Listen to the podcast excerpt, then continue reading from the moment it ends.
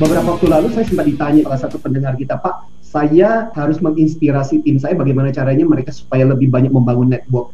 Buku apa yang kira-kira Bapak rekomendasikan ya? Nah, salah satu buku yang kemudian saya rekomendasikan adalah yang judulnya Cerdas Bergaul, Kunci Sukses di dalam Bisnis dan dalam Masyarakat. Dan ini adalah buku karya Karl Albrecht. Karl Albrecht ini adalah salah satu penulis yang masuk dalam daftar 100 orang yang tulisan-tulisannya berpengaruh di dunia selama ini mungkin kita udah banyak bicara tentang kecerdasan emosional. Nah, bagus juga kita mau kasih contoh yang namanya kecerdasan sosial.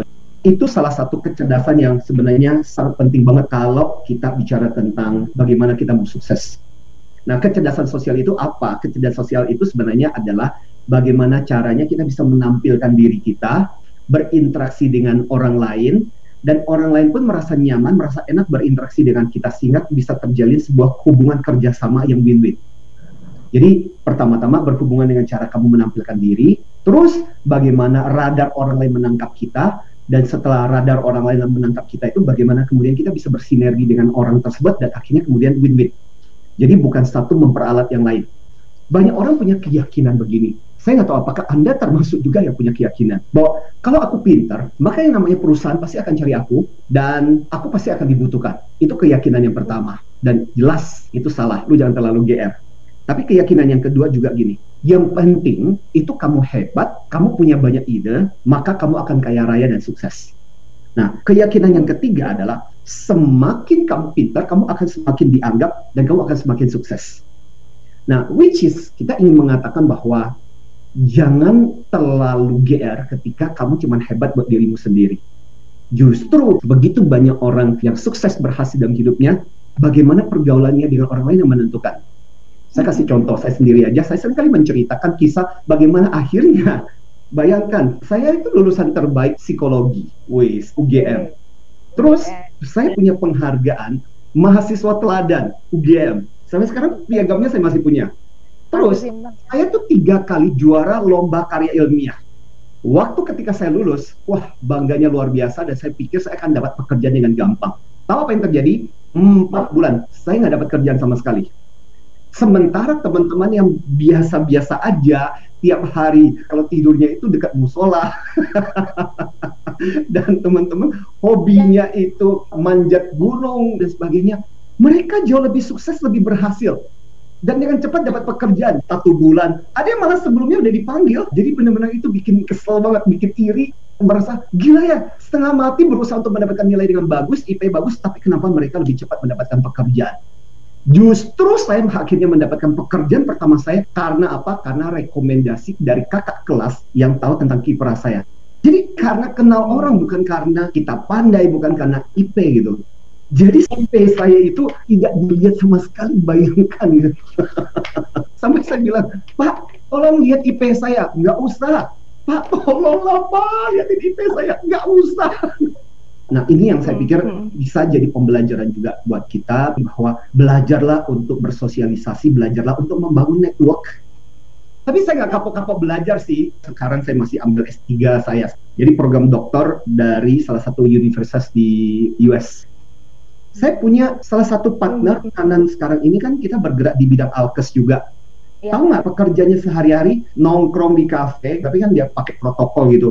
Ketemu sama orang, jadi pekerjaannya tiap hari adalah lobby, membangun network itu yang dia lakukan, dan dia suksesnya luar biasa. Hmm. Menarik ya.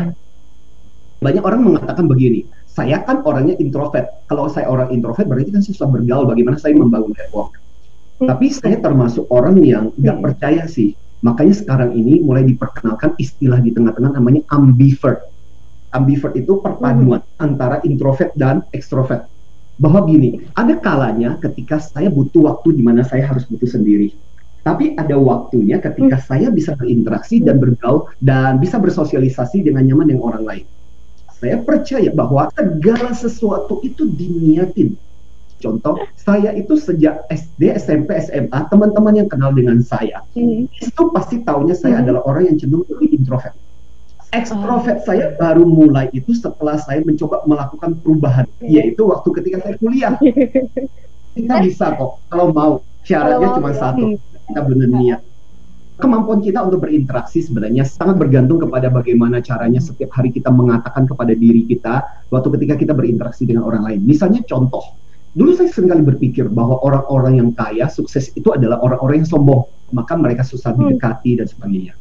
Akhirnya belakangan ketika banyak berinteraksi, yeah. setelah banyak berhubungan, saya merasa bahwa mereka tuh bukan sombong, tapi karena kesibukan mereka, of course mereka waktunya jadi terbatas tapi kalau kita mendekati mereka dengan baik-baik, niat kita juga baik-baik dan cara kita meminta kepada mereka juga baik-baik, tidak mengganggu mereka, kita paham dengan jadwal mereka. They are so helpful. Artinya apa? Hmm. Saya percaya dua hal yang penting pada saat ketika kita bergaul dan membangun interaksi. Satu adalah keyakinanmu dan keyakinan itu pasti akan mempengaruhi cara kita berkata-kata dan bersikap. Yang kedua adalah self talk hmm. kita, wah orang ini pasti sombong, orang ini pasti tidak mau menerima persahabatan saya. Dan itu yang kemudian akhirnya membuat jadi masalah. Saya jadi ingat, saya punya teman, terus terang teman saya ini wajahnya nggak terlalu oke-oke banget, tapi dapat istri yang cantiknya luar biasa. Dan yang menarik adalah pernah satu kali ngobrol-ngobrol dan kemudian ngobrol sama istrinya. Lu cantik lu nggak nyesel dan sebagainya. Tapi yang menarik adalah justru istrinya cerita bahwa sebagai orang yang cantik yang deketin itu nggak banyak. Dan karena salah satu yang paling antusias dan bersemangat adalah teman saya ini, akhirnya dia melihat justru itu sebagai sesuatu yang luar biasa.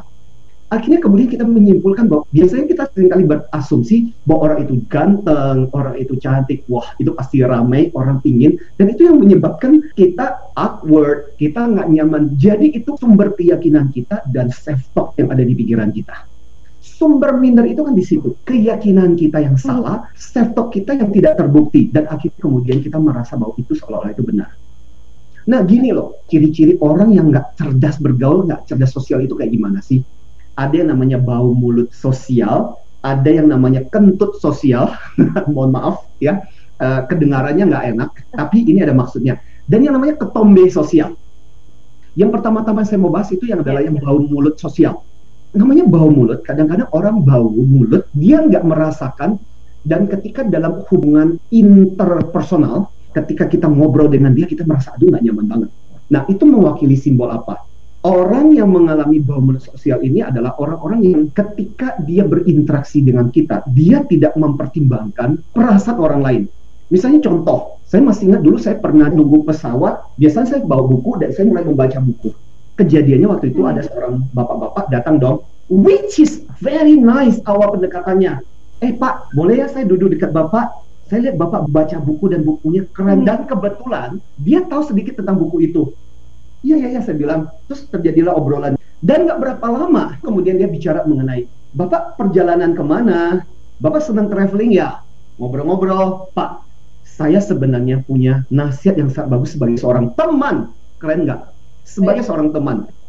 Nah, cuma kalimat berikutnya jadi nggak enak karena dia nawarin membership untuk traveling. Tadinya yang menurut saya very nice, dia memulai percakapan dengan bagus, tiba-tiba runtuh perasaan saya dengan dia karena saya merasa oh my god, oh jadi dia deketin saya cuma karena saya cuma sekedar objek calon prospeknya buat dia. Jadi saya harus tegas dengan orang seperti ini. Saya bilang, yeah. sorry ya Pak, saya sedang mempersiapkan karena saya seorang pengajar, saya seorang trainer. Oh Bapak trainer, wah lebih ini lagi. Maaf Pak, jadi saya harus ini. Dia pasti akan menyerah. Nah ini yang dalam istilahnya Kabrecht ini, namanya bau mulut sosial. Personal, tapi nggak menyenangkan karena dia tidak mempertimbangkan perasaan orang. Okay. Ya.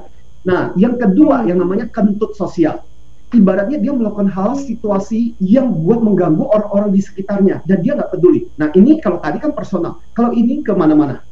Contoh, hmm. dulu itu saya pernah punya satu teman itu selalu jadi bahan bercandaan kita karena benar-benar boleh dikatakan kemampuan dia untuk peka sosial tuh rendah banget. Saya masih ingat waktu itu di VW Kodoknya itu. Terus kita jalan sampailah di Pondok Indah. Kan masih ingat nggak dulu Pondok Indah ada rumah berhantu itu. Akhirnya kita suruhlah teman saya itu namanya Alvin. Vin, Vin, kamu nanya Gi, rumah pondok ini berhantu itu yang mana? Ih, kok aku lagi? Karena dia sering kali jadi korban. Kok aku lagi? Iyalah, kamu kan lebih pemberani gitu. Wah, akhirnya dia bangga. Tahu apa yang dia lakukan? Dia yeah. turunkan kaca mobil.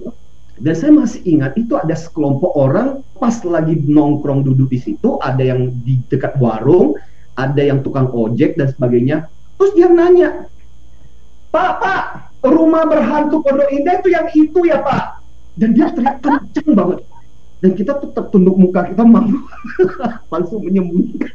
Dan kita bisa melihat bagaimana wajah-wajah ojek itu melihat dengan kesel gitu dia. Dia bisa melakukan seperti itu dan dia nggak punya rasa bersalah dengan apa yang dia lakukan. Nah, yang terakhir ketombe sosial. Dia melakukan sesuatu hal buat dirinya. Sebenarnya orang ini egois, tapi dia nggak sadar bahwa apa yang dia lakukan itu gangguin orang. Misalnya contoh nonton di bioskop, jadi orang di belakang itu naikin kaki itu dan sampai kena bahu, mukanya jutek lagi. Kalau ditanya kenapa bisa ini terjadi, bisa yeah. jadi bagaimana dia dibesarkan, hmm. orang-orang di sekitarnya dia perilakunya juga kayak seperti itu. So akhirnya dia sebenarnya yeah. meniru. Hmm. Atau yang ini jarang banget sebenarnya. Memang punya kelainan sih secara mental atau kelainan secara otak. Ada satu kasus yang pernah terjadi di tahun 1850. Ada orang namanya Phineas Gage.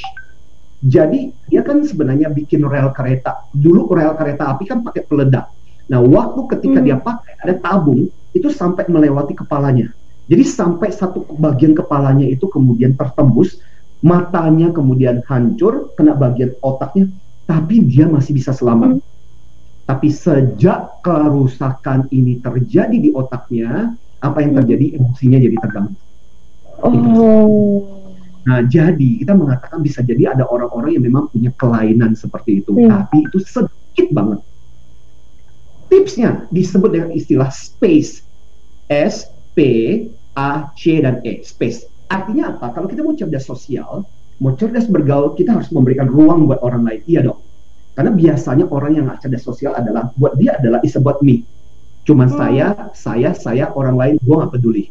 Dan hati-hati, sekali lagi, kalau kamu mau orang suka dengan kamu, kalau kamu mau orang mau bergaul, berinteraksi, karena rezeki kita, bisnis kita, peluang kita, kadang-kadang bukan dari seberapa pintar kita justru dibawakan oleh orang-orang yang mungkin Tuhan taruh di dalam kehidupan kita untuk membantu kita. So makanya belajar untuk berinteraksi dengan mereka, kasih mereka ruang. Pertama-tama S, S itu apa? Situational awareness.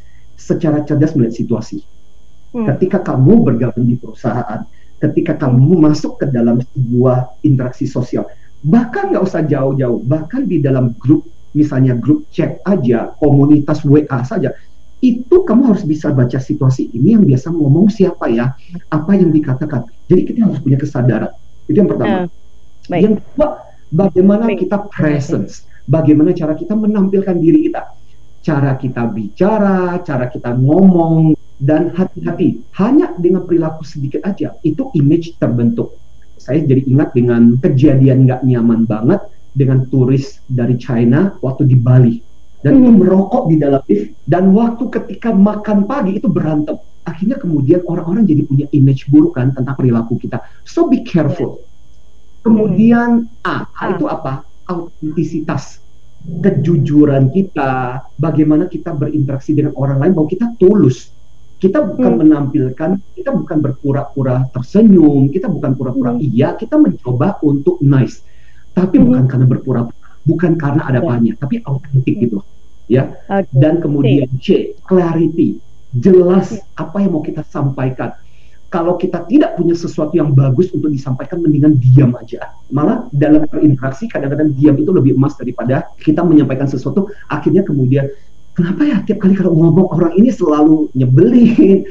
Dan terakhir, empati.